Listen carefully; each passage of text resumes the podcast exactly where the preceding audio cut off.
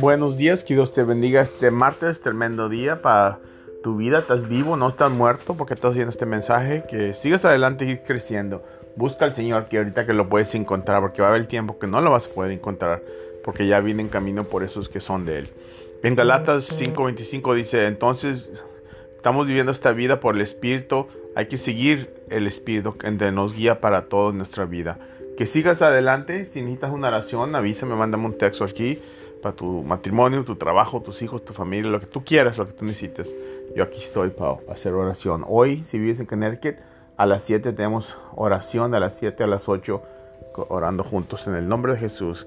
Que sigas adelante, sigue creciendo. Amén.